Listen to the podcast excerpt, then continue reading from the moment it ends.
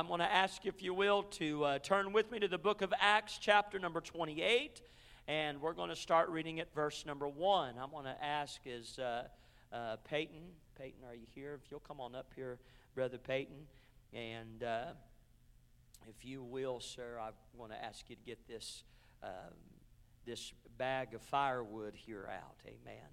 And uh, so we are. Uh, you ever heard the statement, if, if once you fail, you try, try again, right? And so uh, uh I want to, uh, uh, we're going to preach this message. one fellow said, We'll preach it if it hair lips the devil. Amen. And so that's what we're going to do. We're going to preach this message this morning. We've been attempting to preach. And last, last Sunday, uh, just with uh, the sickness coming on.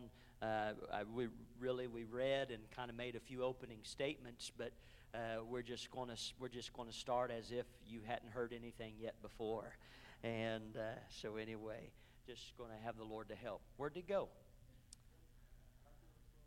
Oh no, sir, it's it's here. Amen. Praise the Lord.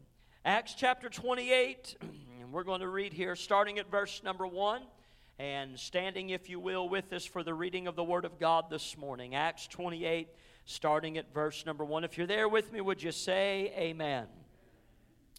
Here, the Apostle Paul sharing about this, uh, this particular uh, event that has happened. And he says here, and when they were escaped, then they knew that the island was called Melita and the barbarous people showed us no little kindness, for they kindled a fire and received us every one because of the present rain and because of the cold. And when Paul had gathered a bundle of sticks and laid them on the fire, there came a viper out of the heat and fastened on his hand. And when the barbarians saw the venomous beast hang on his hand, they said among themselves, No doubt this man is a murderer, whom though he hath escaped the sea, yet vengeance suffereth not to live. And he shook off the beast into the fire and felt no harm. Howbeit they looked when he should have swollen or fallen down dead suddenly. But after they had looked a great while and saw no harm come to him. Somebody say, no harm. They changed their minds and said that he was a God. And uh, we're going to preach this morning, if we can, here on this subject victory over the viper. Victory over the viper. Let's pray this morning, if we more time. Father, we thank you again for your faithfulness and we thank you for your goodness and Lord, your word today. And Lord, I believe your word goes forth at appointed times. Lord, destined for our hearts, your people that are here today. Lord, you knew in your omniscience of when and who and how. And Father, we're just believing your word to go forth in anointing and power today. Lord, I pray that you would anoint our ears to hear, our hearts to understand. I pray, Lord, let your word be effective, and we know that it will because it will accomplish what it's sent to do. Anoint me, your messenger, this morning. Anoint my mind and my lips, I do pray. We want your uh, anointing, your leadership this morning. Meet us, I do pray, in these altars. We thank you today for victory that you have provided. And we do ask these things in Jesus' name. Amen and amen. You can be seated this morning. Victory over the viper. Amen. I was sharing uh, here an opening statement last Sunday, and I'll share with you again a dream that I had. And it was a dream in particular that happened on Thursday, June the 8th. I know this uh, uh, in uh, specificity uh, due to the fact that I, uh, at the beginning there of summer, uh, Ashlyn had been gone for a couple of weeks and stayed with my mom there in Missouri. I had made the trip to Missouri to go and pick her up, and we was I was going to be bringing her home. And uh, I woke up early in the morning, somewhere about four four thirty on that Thursday morning. I was there asleep in my mom's guest bedroom, and I had had a dream in regards, and like I'd said, uh, last Sunday, there are dreams that we have that you know if they're pizza dreams.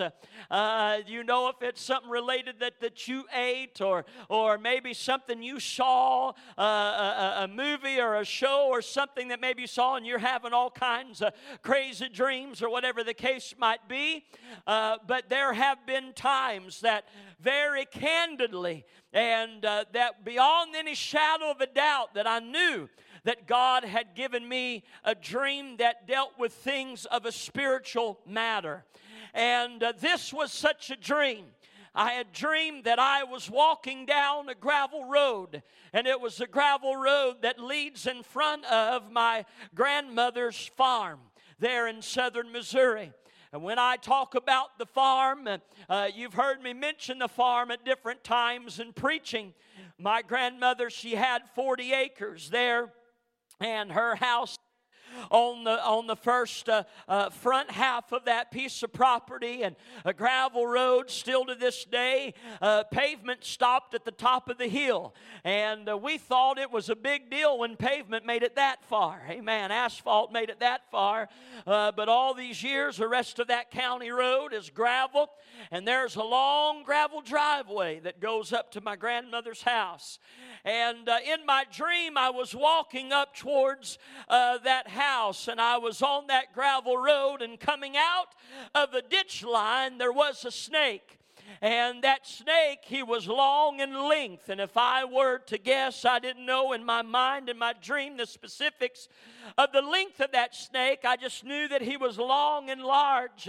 And, uh, and I, if I had to guess, somewhere within the vicinity of six to eight foot long and uh, of a fairly large diameter. And when he came up out of that ditch, uh, he was slow and methodical. He was not aggressive.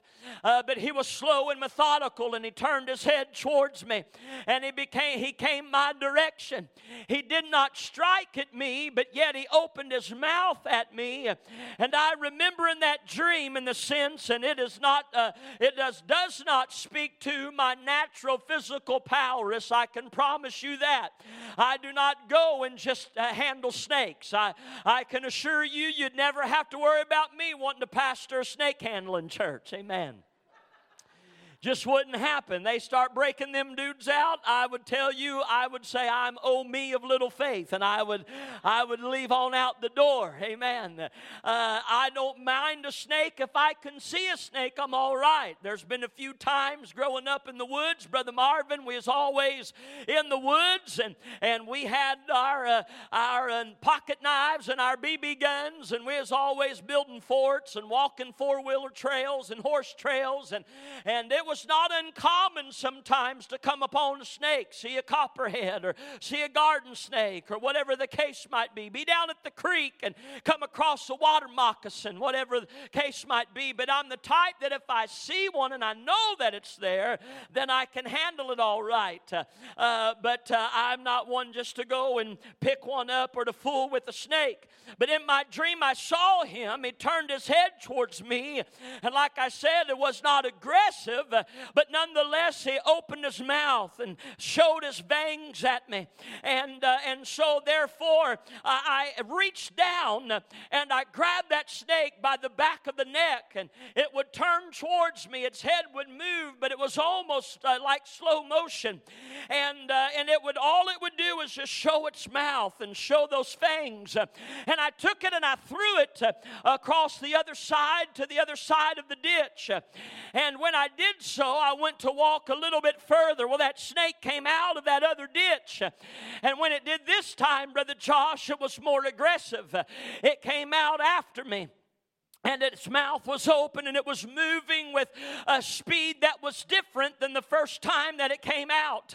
And when it came out towards me once again, I called him by the nape of the neck and I held him by the neck. And this time, as he was coming, and he this time was striking at me, and so I had moved my hand down to about midway.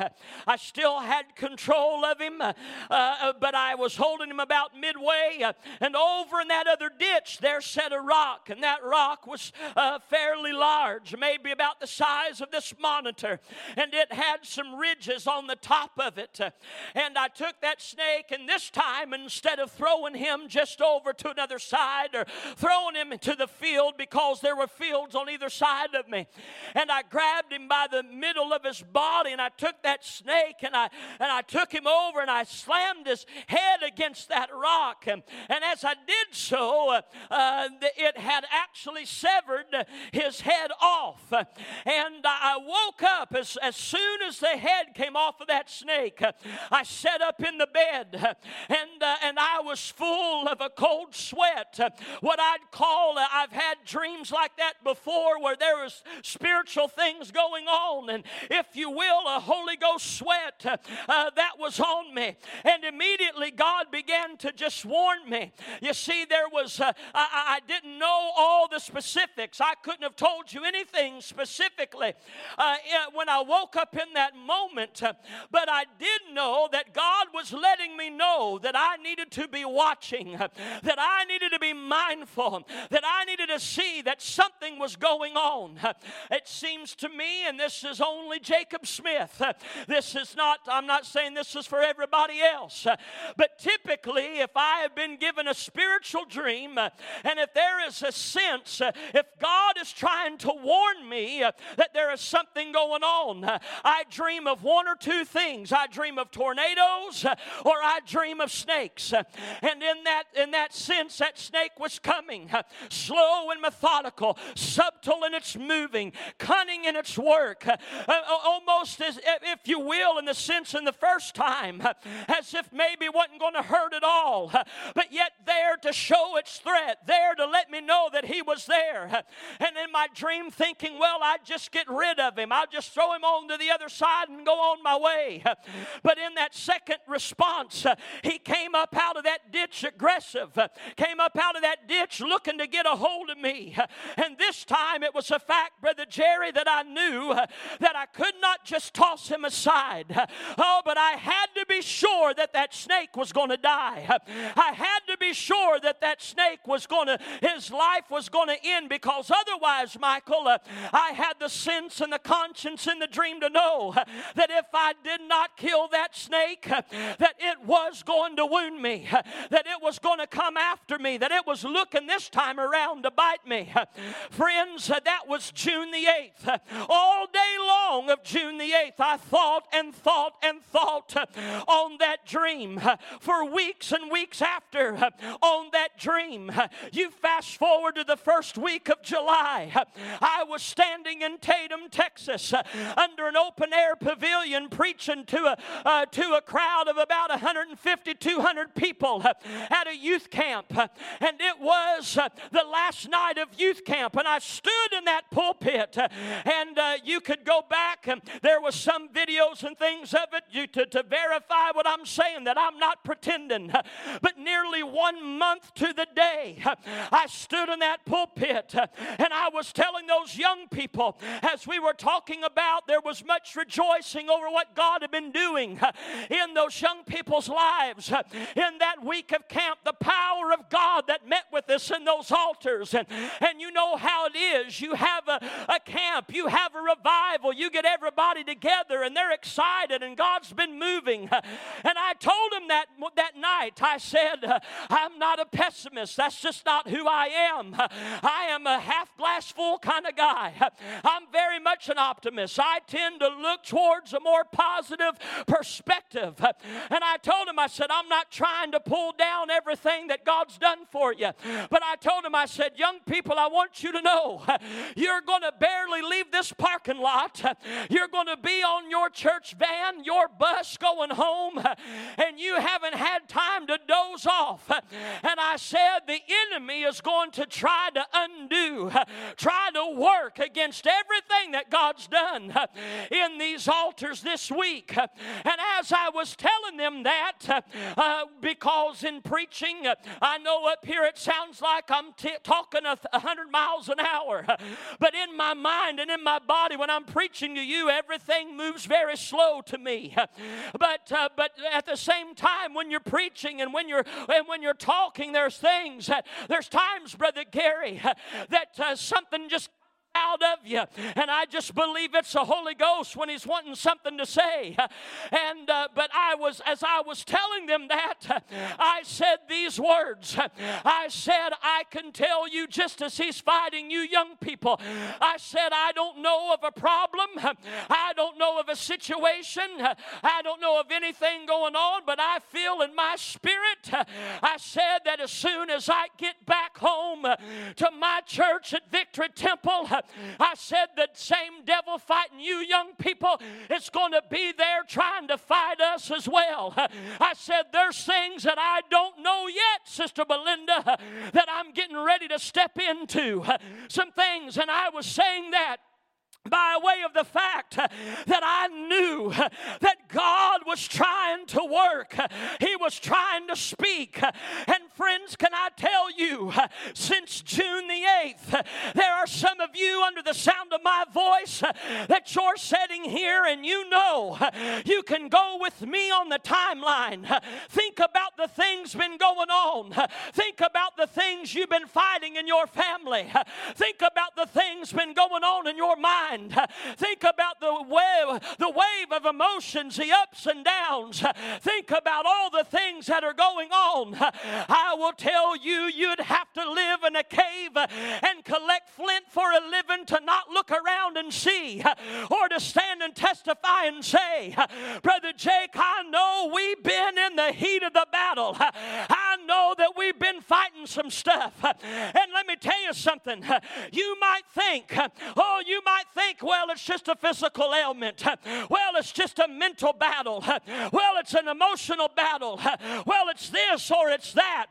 But I'm going to tell you right now, like I told my wife several weeks back, I said it might manifest itself in those ways, but every single bit of this is a spiritual attack. I'll tell you right now, we love to shout around this place. We love good altar services. We love to see what God is doing, but I'm going to tell you, friend, ladies and gentlemen, I want you to know and be very sure and very much aware. If you think that the enemy's going to sit by and say, I'll leave that bunch at Victory Temple alone, I'll leave them alone because they pray, I'll leave them alone because they preach the truth, I'll leave them alone because of their legacy and heritage, then you, my friend, are mistaken mistaken. There's not one family, there's not one dad, there's not one mama. And let me tell you, there's not one child, one teenager, one single adult, anybody married. I don't care where you fall in line. You'd better understand there is a viper, there is a serpent, there is a Satan who is looking to try to destroy. Oh, but can I tell you today, we have weathered some storms in the last few weeks. We have hunkered down and prayed. We've cried with you. We prayed with you. We've seen God move. We've seen God save. We've seen God fill with the baptism of the Holy Ghost. I've seen folks step into their callings. And friends, I'm going to tell you, the viper's looking to attack, but I'm glad to tell somebody there is victory over the viper. There is still power in the blood. And there's still a wonder that the Word of God still works. You hear me? You hear me this morning? I want you to understand. Don't you stretch, uh, walk around here scratching your head like Gomer Pyle. Well, golly, I don't know what's going on. I don't know. No, listen. Don't you write it off. I want to tell you, the enemy is looking for ways, he's looking for areas of vulnerability. And I want to tell somebody in this house this morning too many times we are finding ourselves just tossing that viper to the other side of the ditch. Too many times we are treating the enemy, we're treating that viper like we're living at a petting zoo. We're, li- we're, we're acting like we've got, amen. Can I, can I tell tell you is that uh, I, the, the, I'll go in it, but one of my pla- one of my least favorite places at the zoo is the reptile house. And what we do sometimes uh, in the fact within the setting of the church, we'll look at different things. Uh, and let me tell you something. I want to let I I'm going to I'm going to call some things out specifically this morning. I just want you to be aware. So buckle up, hang on. But I'm smiling, and I love you and I'm not sick, so don't think, well, it, it's that stomach bug. It went, went to his head. But I'm just going to tell you right now that there are some things you're mad at somebody else. You've, you've had grievances. There's been chatter. There's been talk. There's been things you've been emotional. There's been things you've been frustrated. There's been things you've been up against in your body.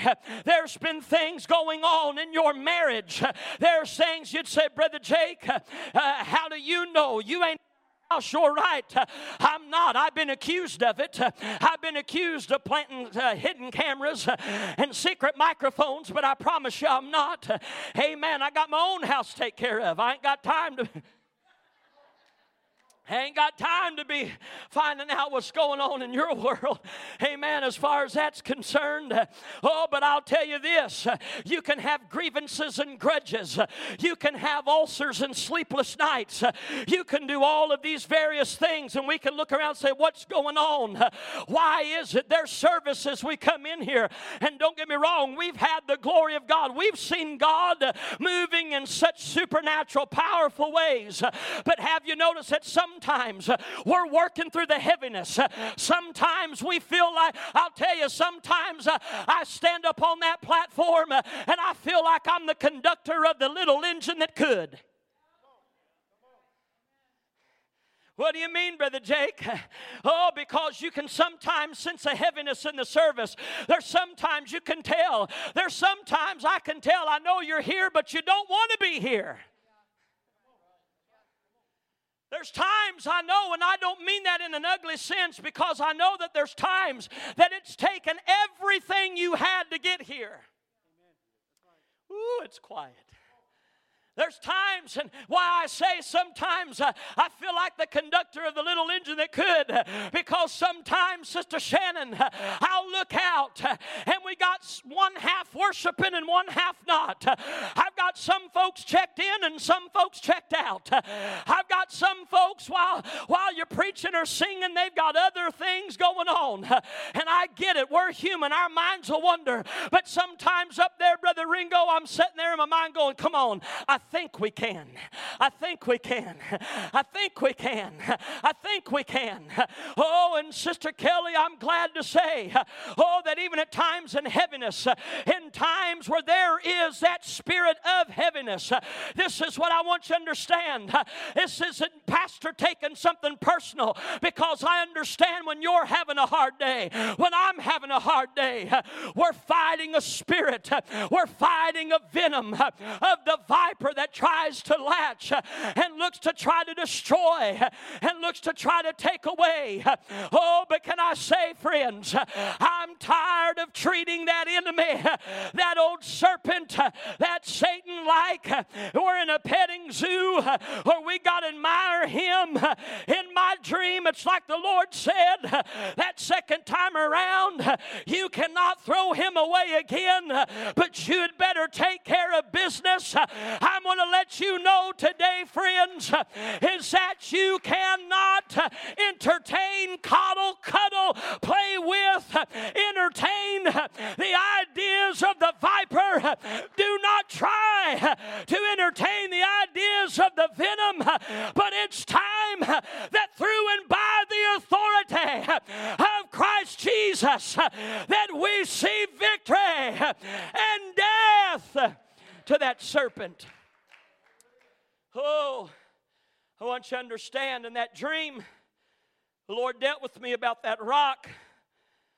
And when I had struck that, vi- that snake over that rock and it decapitated its head, that morning when I woke up, the Lord reminded me, said, When you killed him against that rock, amen, he brought to my mind of the fact of the, of the words of Christ when he said that upon this rock, amen, I will build my church, and the gates of hell shall not prevail against it. I want to tell somebody this morning that you cannot win against the viper. You cannot win against the enemy of your soul with a little feel good moment. We cannot program it away. You can't legislate him away. We can't we can't have we can't serve enough burgers, hot dogs or pecan pies to get him off our back. We can't have enough fellowships to get him away. You can't have enough Bible studies to get him away Well, how are we going to kill him? How do we find that he is defeated? Every single time, church, it is when we are willing to take the adversary, take the viper, and take him to Christ. Oh, to lay him against the rock, the rock of ages, the rock that's tried and the rock that's able, the rock, the Word of God said in the book of Genesis, the Lord told that serpent when he had cursed him to the dust of the ground to crawl upon the ground all the days upon his life. He said, He said in that message in the regard, He said, You'll bite at his heel, you'll bruise his heel. Speaking of the Son of Man that would come, He said, But amen, he will crush your head. I want to let somebody know tonight, or this morning, excuse me, that when you are in the throes of contending with the viper, and it might seem like he's winning, it might seem like it'll never come to pass, it might seem like there's always a fight. I want you to remember there is victory that's already been promised, there is a way that's already been made. There is blood that's already been shed. There is a cross that stood at Golgotha. Oh, can I tell you, the enemy, he is defeated. He is defeated. I want you to understand, and this morning, if I can, I want you to understand a few things of where I think that we must learn and understand where and when and how the viper, how he wants to attack. You must understand here in the Word of God that the Apostle Paul has literally just survived a shipwreck. Euroclydon had showed up, a great storm, and it had, it had broke the ship into pieces. God had told Paul by way of an angel of the Lord, He said, If you will stay with the ship, He said, there will not be any life lost among you. I want you to understand something. Oftentimes, before the viper will attack, we know that this, this snake attacks Paul after the fact. But there are some folks that, in the middle of a storm, when everything's broken and busted up, there is an idea at times to think that if we will abandon ship, that maybe there's better chance of survival. And I want to let somebody know this morning in the fact that if we will stay with the ship, if we will stay on board, well, Brother Jake, I mean, I didn't know that serving God would feel this way, and I didn't know that it would look this way, and I didn't know I'd go through this, and I didn't know I'd go through that. I understand there are some times and there are some seasons and situations, uh, oh, that just scratch your head and you don't know what's going on. There's times there might be situations between you and brothers and sisters, uh, even in the same church building. Uh, there are times and that, that we're trying to make sense of different things and trying to figure things out. But I'll tell you, the first promise of survival came before the serpent ever latched on the paw. And it came by way of the word of the Lord and said, You tell everybody to stay, you tell everybody to hang tight. I'm going to tell you, never before have we dealt with the Spirit like we do today, to where there are folks that will treat church like it's optional, that we will treat church as if it's just secondary, that we will treat church as it is the last thing on the list of priorities to tell you, saint of God, and I'm telling you this with love. I'm telling you this with as much sincerity as I can say. I'm telling you this not from a mean spirited perspective. Your pastor loves you. I love you so much. I pray for you every day. My heart hurts for you in times and in seasons you don't even know or understand. It is not heartbreaking to me when you're not in God's because it's a numbers game or because I want to look out and see a bunch of pews full. That's not the reason. But it breaks my heart when there is unfaithfulness in the house of God because I know that if you're outside of the covenant of God, if you're outside of the protection of God, there is imminent danger. There is death. You can prioritize other things. Make Make all the money you want. Go on any trip you want. Take your kid to any ball game you want. But this pastor's telling you and pleading with you there is an eternity that you're going to have to face. There is a real devil that you're trying to fight. And I want to remind you you can only survive when you stay in the ship, when you stay in the ark. Oh. Well, he only preaches on those things because he wants the live stream to pick up a lot of heads in the camera shot. Listen, far as I'm concerned, I am not worried about that. You ain't seen no number sign hanging on the wall. Hey, man, we'll cut the camera off if we got to. I ain't worried about that kind of thing. What I am worried about is listen, you start running, you start hiding out, you start laying out. Friends, be careful. I want you to understand these doors will always be open for you, but I want you to understand if there's ever been a time that we need the body of Christ. If there's ever been a time that you need the one who maybe you've got a problem with, you need the one that you think that you can't stand, you need the one that you've gossiped about. I promise you, you can say never, you can say that'll never be me, but you'd better mark it down. Life will make you never ever like you never ever have before. It'll bring you to a point of humility humility. It'll bring you to a point where you're calling on the phone, the same one you's bad mouthing, the same one you's gossiping, and you'd say, I need some prayer. I need you to agree with me. I need you to pray with me. Go ahead, run out there on your own. But I'm going to tell you, you're going to look up and see a day that in order to survive the serpent, in order to survive the storm, you need the family of God. Need it. I've been there, Peyton, when they didn't want a call from me. And it could be a call to say, I love you, I miss you, what's going on, where you been? They'll cut you off, they'll tune you out, they'll block your number. But you let their baby get sick, guess who they're going to call? You let one of their loved ones die, guess who's the first one that's called? You know, don't you, Sister Brenda? But they'll be mad at you, don't care one iota. They'll run this church down behind our backs. They'll put out subliminal messages on Facebook.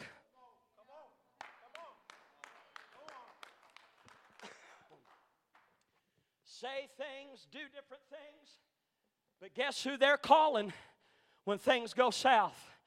Guess who they want? They want us to turn a blind eye and have a deaf ear. Oh, when everything comes crashing down. Amen. I want you to understand Don't put yourself in that position because there are some by way of pride, they'll never come back. Some by way of pride, they'll never call. Some by way of pride, they'll never come back in these altars. And it isn't because I'm standing around here like a big bad I told you so. Listen to me. If you haven't heard anything, I'm not telling anybody I told you so. I'm giving you a warning. Paul first was going to survive. It was survival first promised before the snake bite ever happened, and it happened as a result of saying, Stay with the ship. And the Bible said that when they landed, that did not mean they flew in on a private jet plane. Paul the evangelist and his entourage were here. They didn't do that. It wasn't no Jesse Duplantis moment. This wasn't no Kenneth Copeland Ministries. Hey Amen. This was Paul. Paul out there preaching. Paul out there, listen, I want to remind you what he said, Michael. He said, There were days we didn't see the sun, the stars. And listen, Paul, the apostle, this great man of God, Sister Joy, he's the one that wrote the words, All hope that we would be saved was lost. Paul was human, Brother Ringo. He worried like everybody else, but then God showed up. God spoke a word, and that angel told him, He said, You've got to go stand before Caesar. If I cause you to live on a splinter piece of this ship, you're going to arrive. You're going to get there. I first want, I, and listen, I'm not even at my points yet. You owe me because I didn't get to preach at all last, last week. You owe me. What we, what we come to find is that in this, you have to understand. I want to let somebody know that no matter how bad the storm has been, with God's help, you will survive it.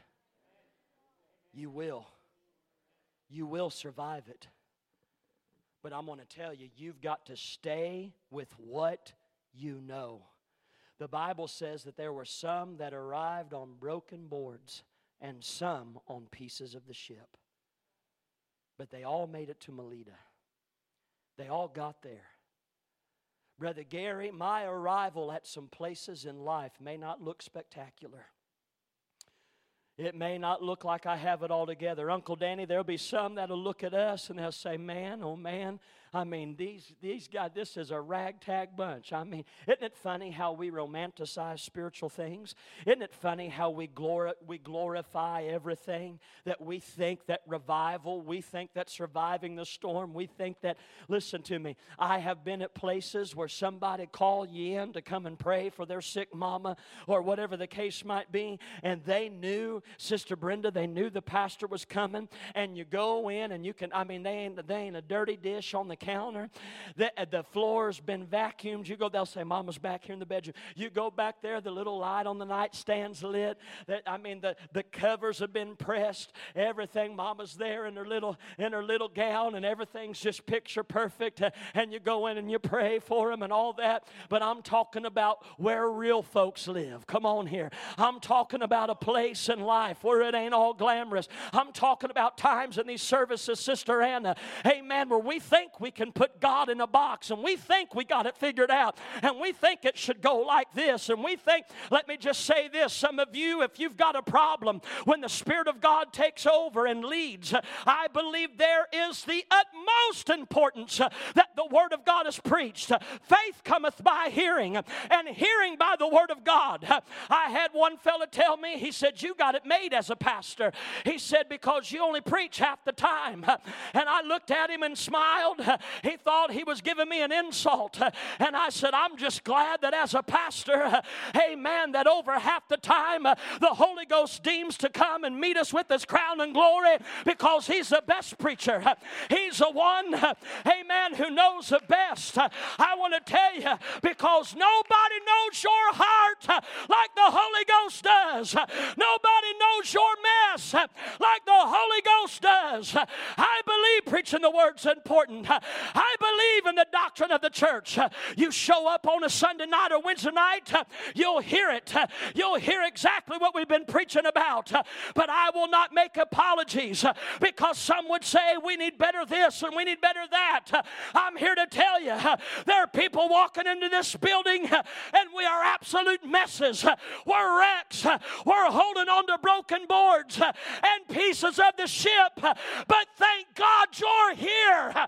Thank God you made it. That's how you're going to survive. Let them say what they want. Get mad at me all you want. I will not change that. I won't. And I will not apologize for it. I will not. I'm not going to do it. I want you to understand there is nothing better than the Spirit of God having His way and His liberty. Paul had survived this. He did what God said, he stayed with the ship. I cannot reiterate, there are some of you in difficult places. And have you noticed the first place of temptation for you is for you to lay out from church? You're going to get mad, take your toys, and go home.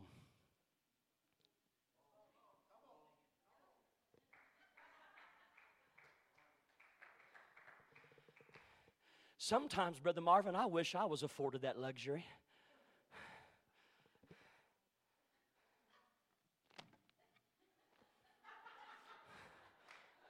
Y'all just thought it was a stomach flu last Sunday. I was taking my Bible and leaving. I wish there was times, oh, that I could call somebody and say, sorry, ain't gonna make it. You figure it out. I don't care if I get to preach tonight. You ain't got to give me a sandwich tray at the end of the month. I'm just going to tell you how it is. Stay with the ship. Listen to me. The enemy will attack when you're weary. Point number one, if you're keeping time, point number one. He will attack you when you're weary. What are you weary with? Listen to what it says. And when they were escaped, then they knew that the island was called Melita and the barbarous people showed us no little kindness. That simply means they were very hospitable people. Listen, for they kindled a fire and received every one because of the present rain and because of the cold. These men have been out in sea, hanging on to pieces of the ship. They get to Melita. Well, I want you to understand when it says that they made it to that island, Melita, this was not a country club. This was not a tourist spot on the Carnival Cruise Line. They're washed up. These men are weary. They are worn out. They've been at the point of death. Haven't eat, haven't drink. They've been out there. It's a mess. It's a wreck. It's a literal shipwreck. And they get there, and the Bible tells us, Brother Michael, that there's still just the onslaught of the weather. It's raining. It's cold. Have you ever been at a point to where you're so weary that you wonder, will I catch a break? Have you been at a place where it seems like you have a good day and then there's five bad days? Have you been at a place where you feel like one Monday after, a, after services on a Sunday, you feel very victorious. And by Monday night, you're saying, God, where are you at? Have you been in a place where you're so weary and, and you survive one thing You survive one thing, but you're just berated and beat down with another thing. And Paul, this is them. They have survived one thing, and here they are. The Bible says they got there. I mean, these men staggering up to shore. It's cold, it's raining. Amen. I mean, yesterday, what was we was in the 60s? I got tickled, man. All of us Texans, we've done pulled out wool socks, scarves. You've done made five pots of chili. Amen. You, you pulled out every blanket. You, woo, glory, it's fall. It's going to be 85 Thursday. I'm just, just, just telling you. Everybody's looking to get cozy. I like that. I, don't get me wrong, I want that kind of weather too. I like chili too. I like homemade soup too. Hey man, but I got I mean, you give us one day, baby, we're gonna grab a hold of it. You done got your toboggan on your head, taking your selfie. It's 60 in Beaumont. right? We're ready. But you come, you come, eh, but it's, it's not that, it wasn't that kind of cold. It was just cold soaking rain. And here they are. I mean, they're wore out. And the Bible says that the men, they welcomed them and they had them a fire going. And Paul is there. And oh, can I tell you, there is nothing when you're at that point uh, of exhaustion than knowing that there's some kind of solace, knowing there's some kind of comfort. Uh, notice there wasn't any talk about food as of yet, there wasn't anything talked about. They just saw a fire. And if you can imagine, imagine with me, they are just looking and ready, amen, to get in and around that fire. And so they had received them. And I want you to know that in regards to this, that Paul is weary. These men are wore out. He has arrived on, on this land. He is weak. He is exhausted. He is vulnerable. Did you know that when you get weak, you get vulnerable. When you're frustrated, you're vulnerable. Hear your pastor. Come on, stay with me. Don't let your mind wander. Quit thinking about the buffet. Put your phone down. Facebook will be there when the service is over.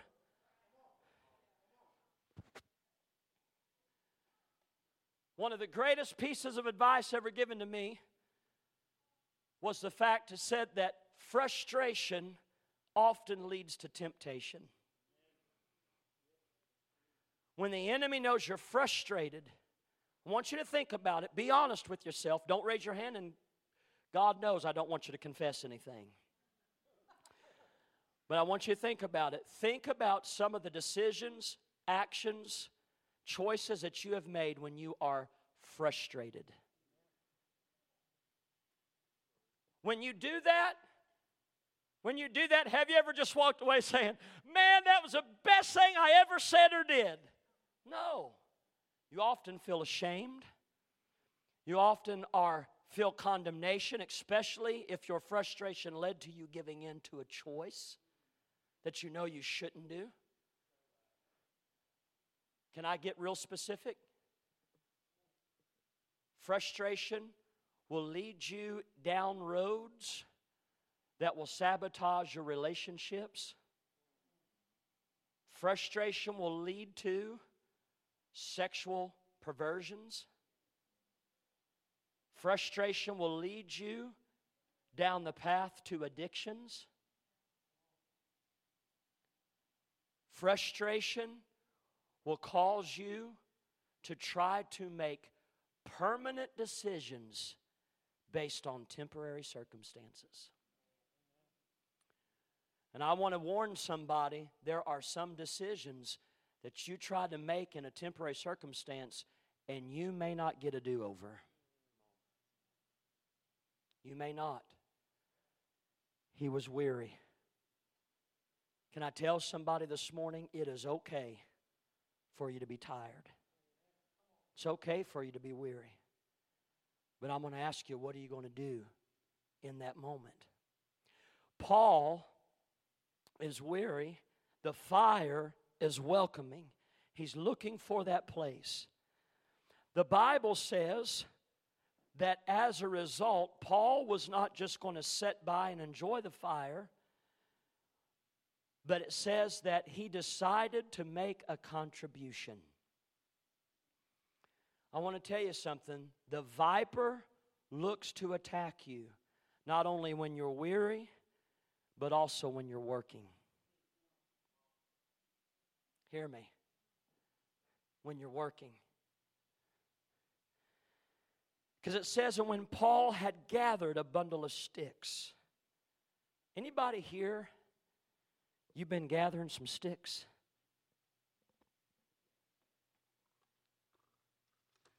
Anybody here?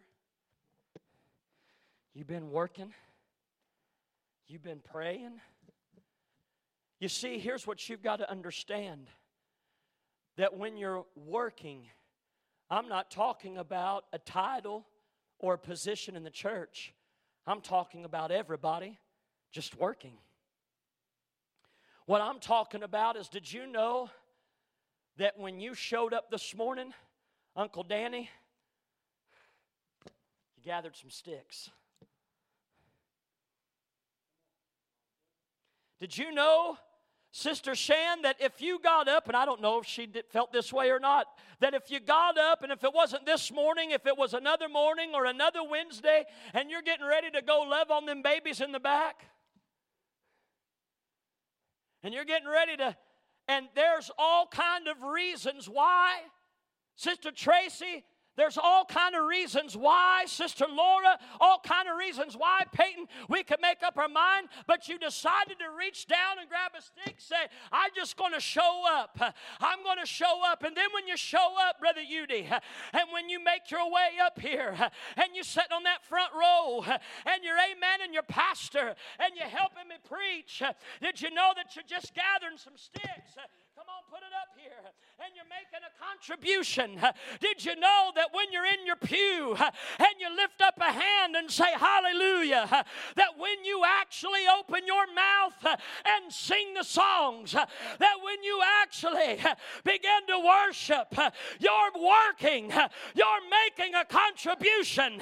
Did you know when the Spirit is moving and you'll let God be God? Did you know when the Holy Ghost is speaking and working and you'll surrender and submit. You're gathering sticks and you're working and you're making contribution. And that's the way it should be. Every one of us, you're built to make a contribution. Every one of us, Sister Kelly, when you've got 15 kiddos in the nursery, in the back right now, Aaron and Kara, they probably under their breath said, Why in the world did we?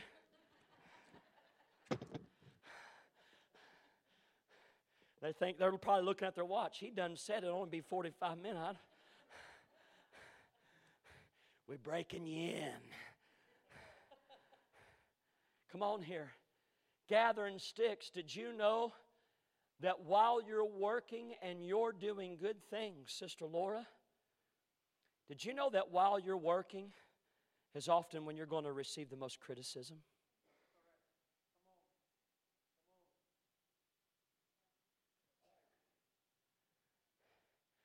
That's why I hear some folks, don't give me nothing to do in this church.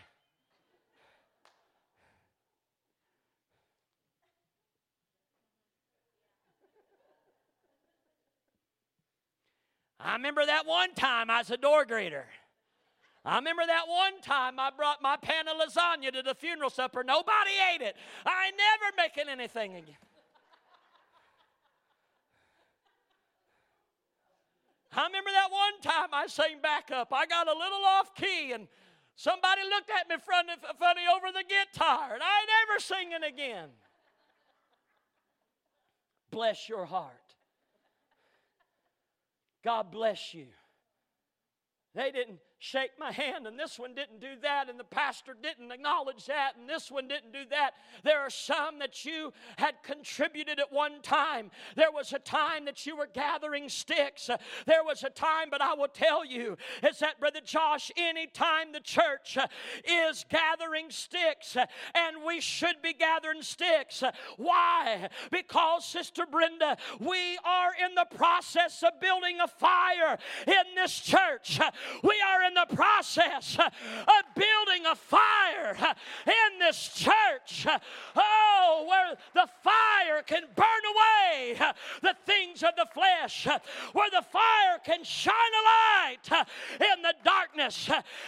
Message we preach, Haley, every song you sing, Peyton, every door you open, every child you watch, Sister Kelly, every vacuum you push, Wanda, we are building a fire.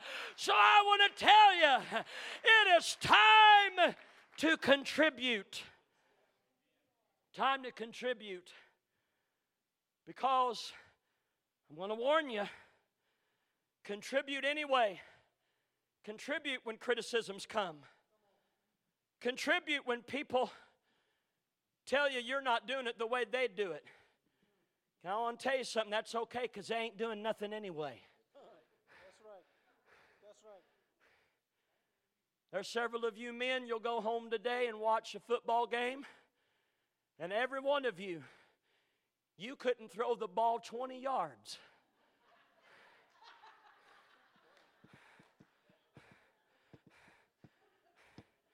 But you're going to sit there on your couch and yell at them.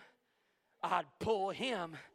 I'd do, I'd do this. You can't, you can't run a touchdown if they paid you a thousand bucks. You wouldn't make it. Some of you watching the Astros.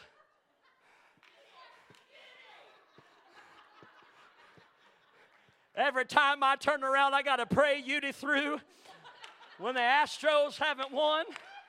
Come on here. I've sat by him at the ball game. He'd say, My grandma pitched better than that. Come on. I hate to tell you that she can't.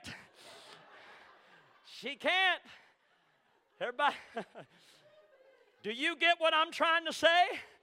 I'm looking at a hundred plus of you, and everybody's up up here looking at me going, Well, if I was a pastor of that church. Everybody's looking at them singers. Well, if I was singing the songs. Well, you're not. When you contribute, there'll be criticism. When you contribute, there'll be opinions. But we are building fire.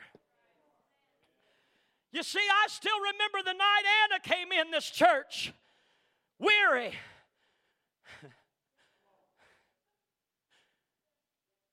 Couldn't make it through the first song and tears running down her face. Cold and raining, not on the outside, but on the inside. No refuge. But thank God there's some folks around here building a fire. Thank God there were some folks making a contribution. Sister, Sister Jen and Dr. Bob, there's no stories of them coming out of some sinful, perilous life. They're human like us. But I'll tell you what they did do. I sat down with them with lunch a few weeks after they came, Brother Casey. And sitting across that table, this woman welled up with tears. She said, Nearly three days before we came to Victory Temple, me and my husband sat in the living room and we said, There's got to be more. There's got to be more to church. Got to be more to God. She said, and we showed up at Victory Temple She said, Pastor, we have found some more.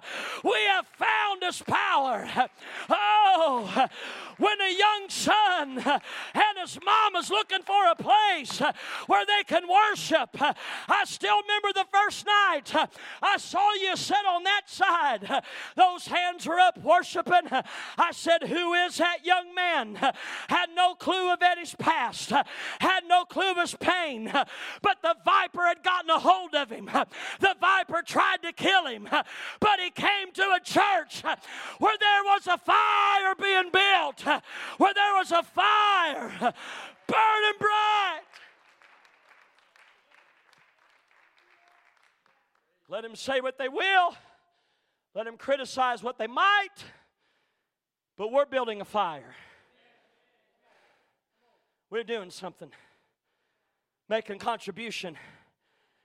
Bible said, I want you to know that viper, not only when you're weary, not only when you're working, you be minding your own business. See, I believe that viper, he was inside of that wood. The Bible said as Paul got close to that fire, some folks, they'll lay dormant. They won't act up. You won't see their spirit, their heart, or their attitude until the fire gets hot enough. You let the Holy Ghost start moving. You let God start convicting and dealing. You let Brother Jacob start preaching the truth. Let it start hitting some place of the heart. And you get near that fire. Come on here. You get near that fire. The Bible says that as he got near that fire and went to lay those sticks on,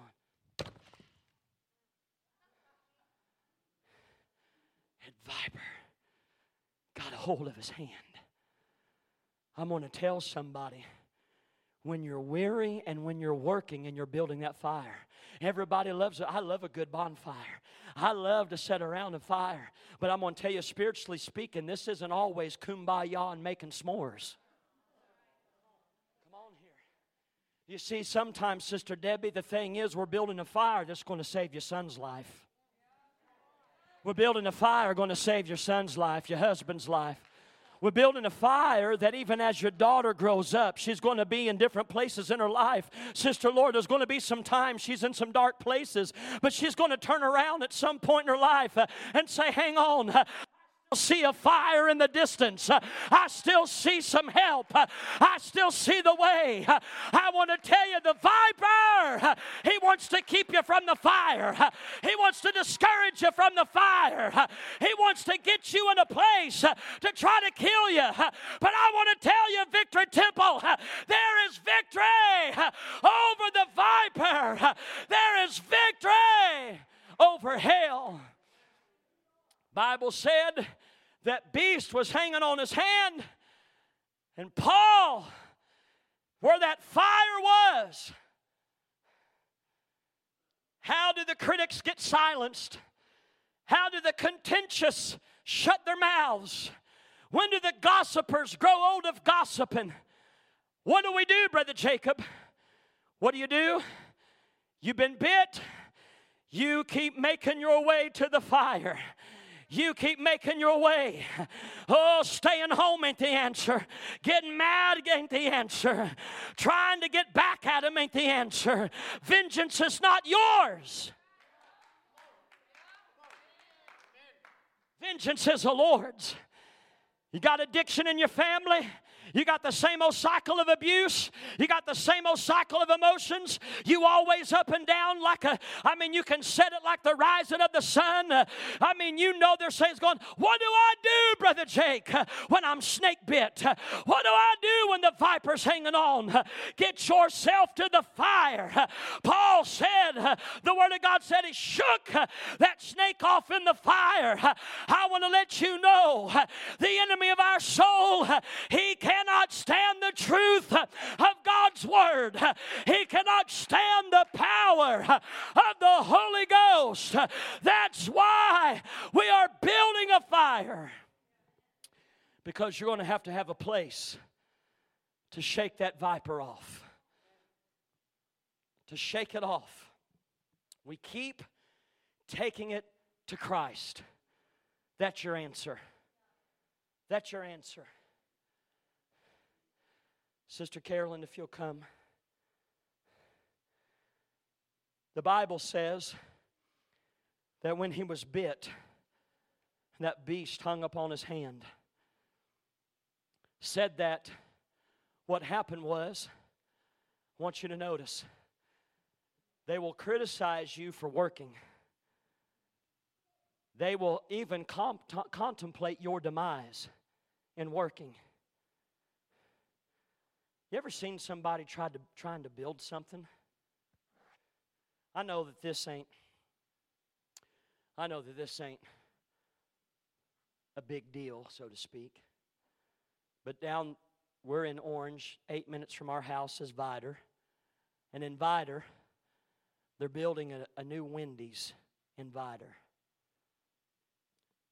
I could care less about a Wendy's in regards to whether it makes my year or not, whether Wendy's came in Vidor, right? I like a Wendy's hamburger. So, this is not an attack against Wendy's.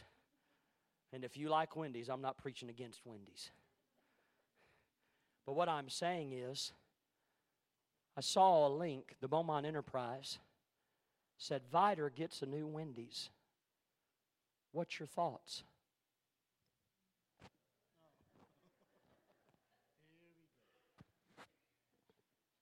I said I, I, to myself, I thought, whoever's typing that mess up, just go out there and pluck a couple of the fingernails out. Keep them from typing for a little bit. Here's what I mean it's a company building a business. there were over a hundred comments on there. And probably 98 of them are already predicting its demise. Yeah. Then they'll show up in the drive through. What I'm getting at in our human nature, we are so quick to not to want to see something built up. We want to tear it down before it even gets off the ground.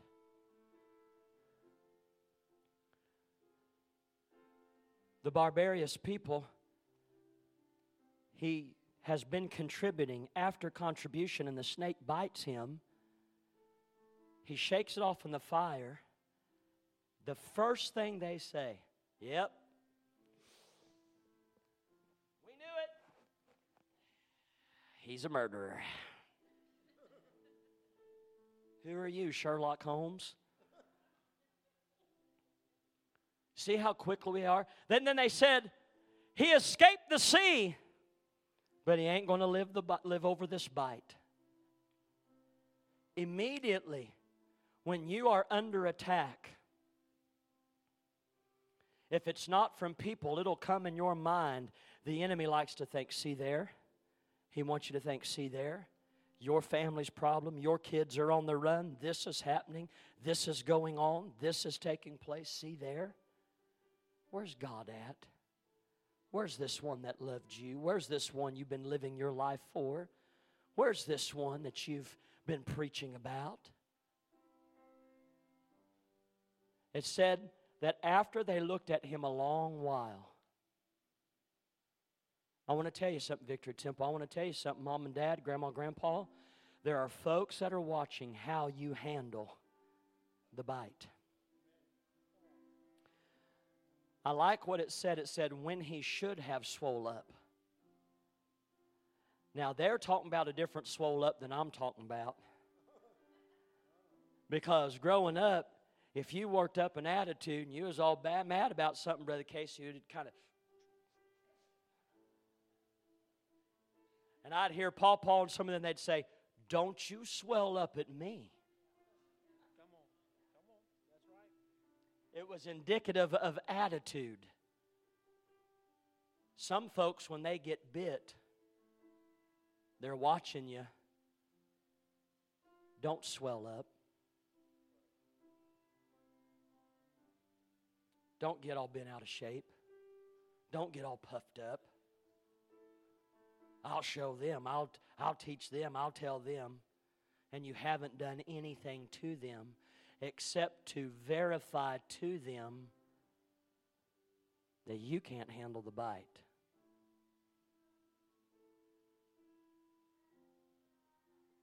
I want you to understand that it says they looked at him a long while and said, And when he should have died. There's some folks, maybe there was a time, Brother Marvin, they would have said, We've hurt him so bad in ministry, he'll never minister again. We've done this to them. We've done that to them. We've done this to this person and that person. We've said this. We've done that. All of hell will rejoice over certain demise and over certain things.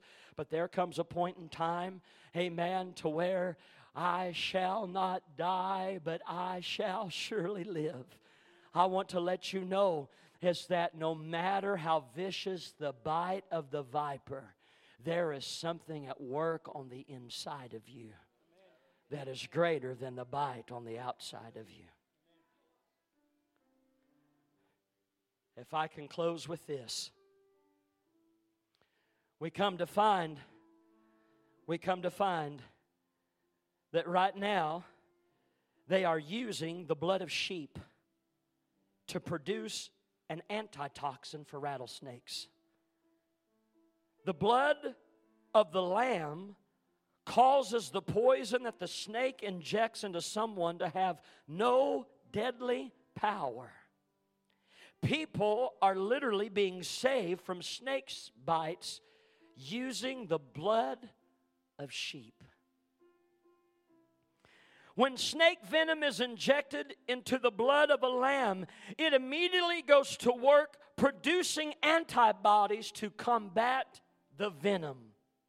These antibodies from the blood are then used to save lives. I want to tell somebody this ain't no country bumpkin science. This has been demonstrated in the Word of God a long time ago. I want you to understand Leviticus 17 and 11. For the life of the flesh is in the blood, and I have given it to you upon the altar to make an atonement for your souls. For it is the blood that maketh an atonement.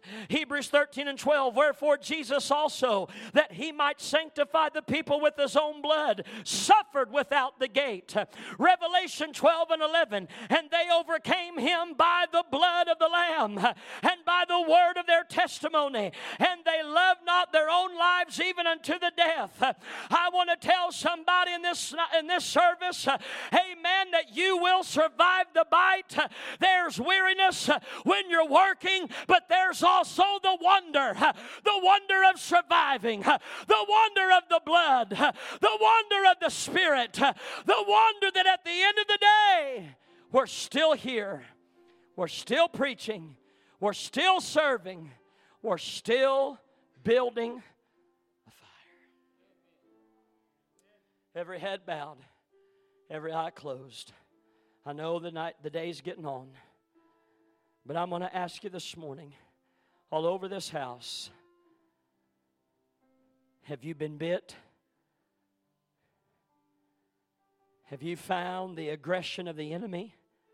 Have you found your mind, your body, your finance, your family? Your marriage, have you found things under attack? Has a serpent been at work? Has hell been at work? You say, I'm weary, Brother Jake. Brother Jake, I've been working. I've been doing my best, and yet the serpent still has come out to attack. But I want to remind you of the wonder the wonder of the fact, man, that there's still power in the blood, that there's still protection, that there's still a fire that's burning. And I pray that God would help us today. I pray that God would help your family today. I pray this morning that God would encourage somebody to know that there is victory over the viper. Victory over the viper. You're not going to lay down and die where you are. You're not going to lay down and quit where you are. And this morning, whatever the battle might be, whatever the bite might look like, whatever the criticisms might be, whatever the contentions might be, whatever's going on, and you'd say, Brother Jake, I've been bit, it hurts. I'm weary. I've been working. Oh, but this morning I want to remind you about the wonder the wonder of what God will do, the wonder of how God will help you, the wonder of how He will save you. There's still power today. There's still power today. I'm going to invite you all over this church. Why don't we come find ourselves a place in these altars? Oh, would you take a few more moments? Oh, you've hung with me this long. I'm going to ask you to I'm going to ask you to press in. Come on. There are some you'd say right now when you're getting up, oh, when you're getting up out of that pew, getting to this altar, you're getting some wood. You're coming to build a fire. Oh, you're coming to build a fire. Oh, you're coming. You're saying I'm going to make contribution. I'm going to pray. I'm going to pray for my family. I'm going to pray for my children. I'm going to pray for my mind. I'm going to pray, oh, for my heart. I'm going to pray, oh, as there's been attack after attack. Oh, but there's victory today. Victory over the viper. Victory for your family. Oh, you're weary. You're working. Oh, but this morning there is the wonder. There is the wonder of the blood of the Lamb. There is the wonder of the power of God, the power to set free, the power to deliver you, the power to set you free.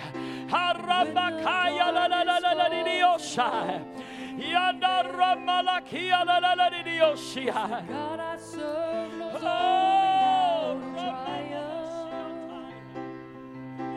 My God will never.